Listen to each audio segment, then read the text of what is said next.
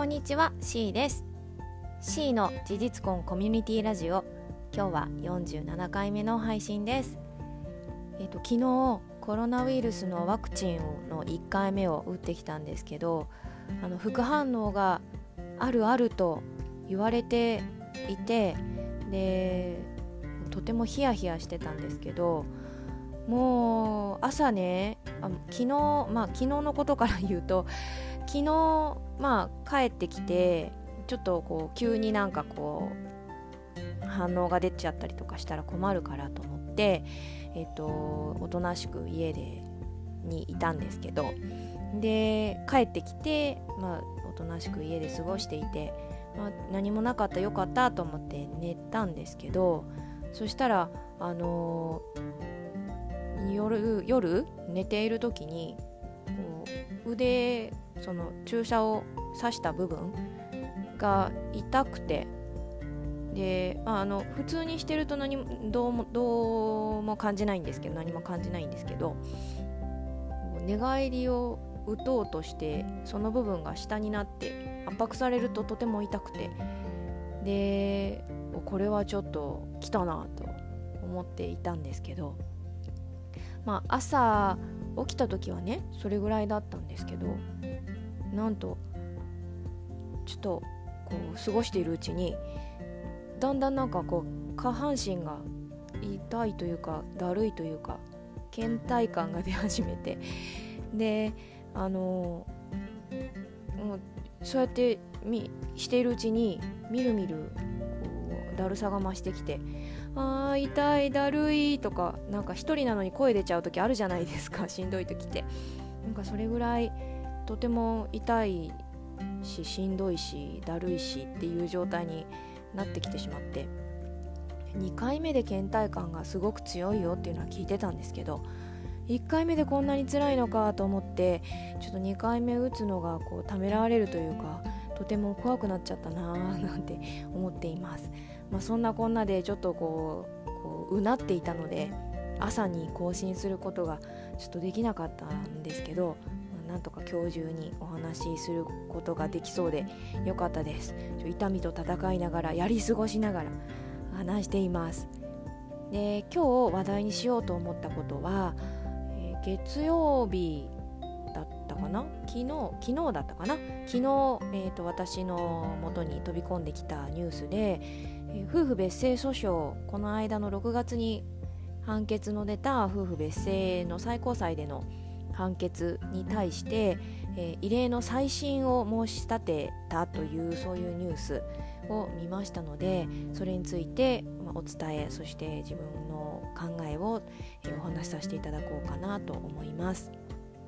で、えーとまあ、今回その6月に、えー、最高裁は夫婦別姓というのは、えー、あごめんなさい夫婦別姓あごめんなさい。夫婦を同性にしなければいけないというそのうん民法の規定というのは憲法に違反していないという判決を下して合憲ですというふうに言ったんですけれども、えっと、裁判で争われていた、まあ、論点は何だったかというとその夫婦の同性を強制するというかそうしなければならないということが、え人権侵害であるという、うん、論点ででそれが、えー、っとまあ、法の下の平等を定めている憲法14条第1項1項なのかな？それに違反しているというそういう論点で、えー、裁判を行っていたということなんですけど判決合憲であるというそういう判決が出た時の、えー、とその判決文っていうんですかね。でその決定の中で、えー、単なる法令違反を主張する者またはその前提を書く者という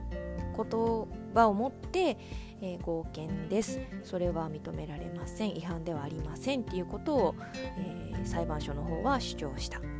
ということなんですがその中に、えー、書いてあるその前提を書くものの前提っていうのが何を指しているのかっていうことが書いてないじゃないか述べられていないじゃないか。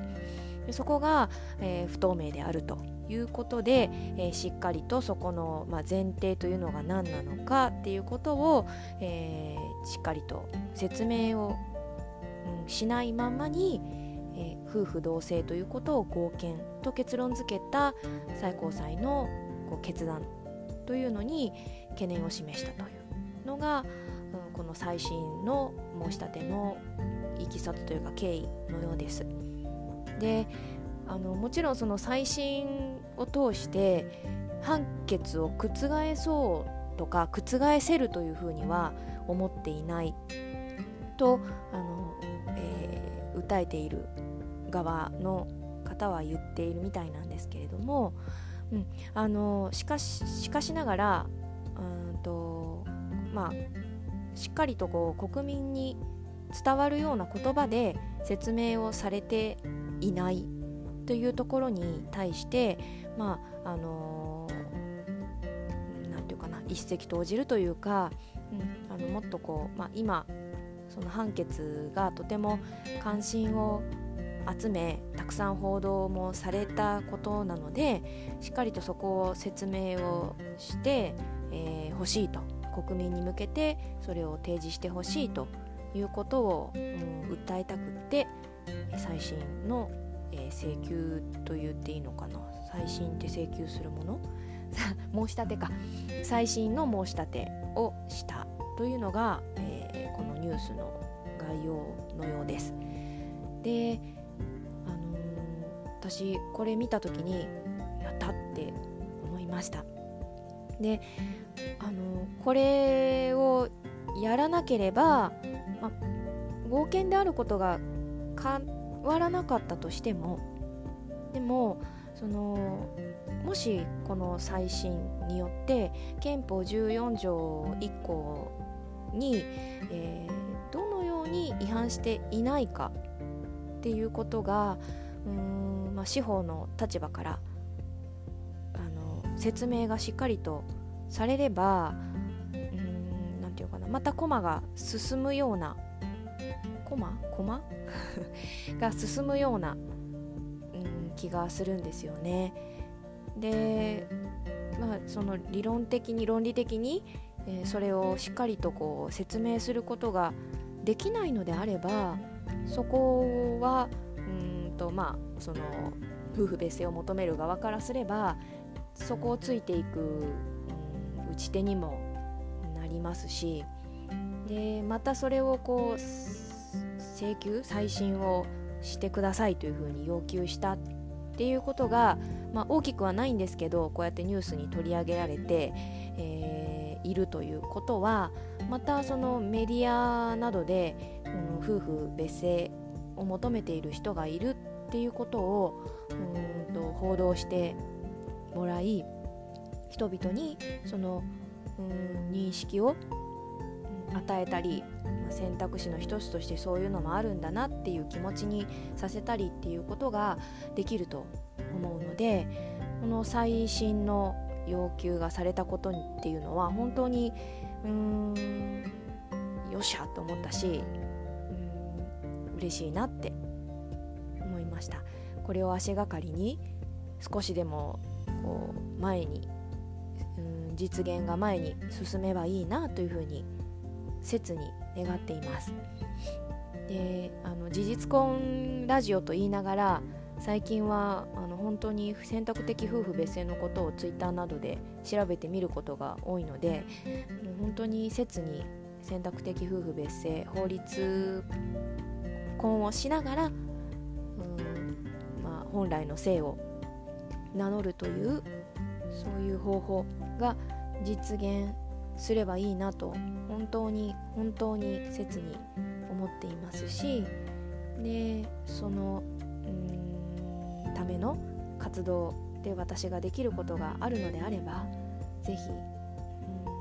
何かしていきたいなというふうに思っているので、えー、こういったニュースであるとか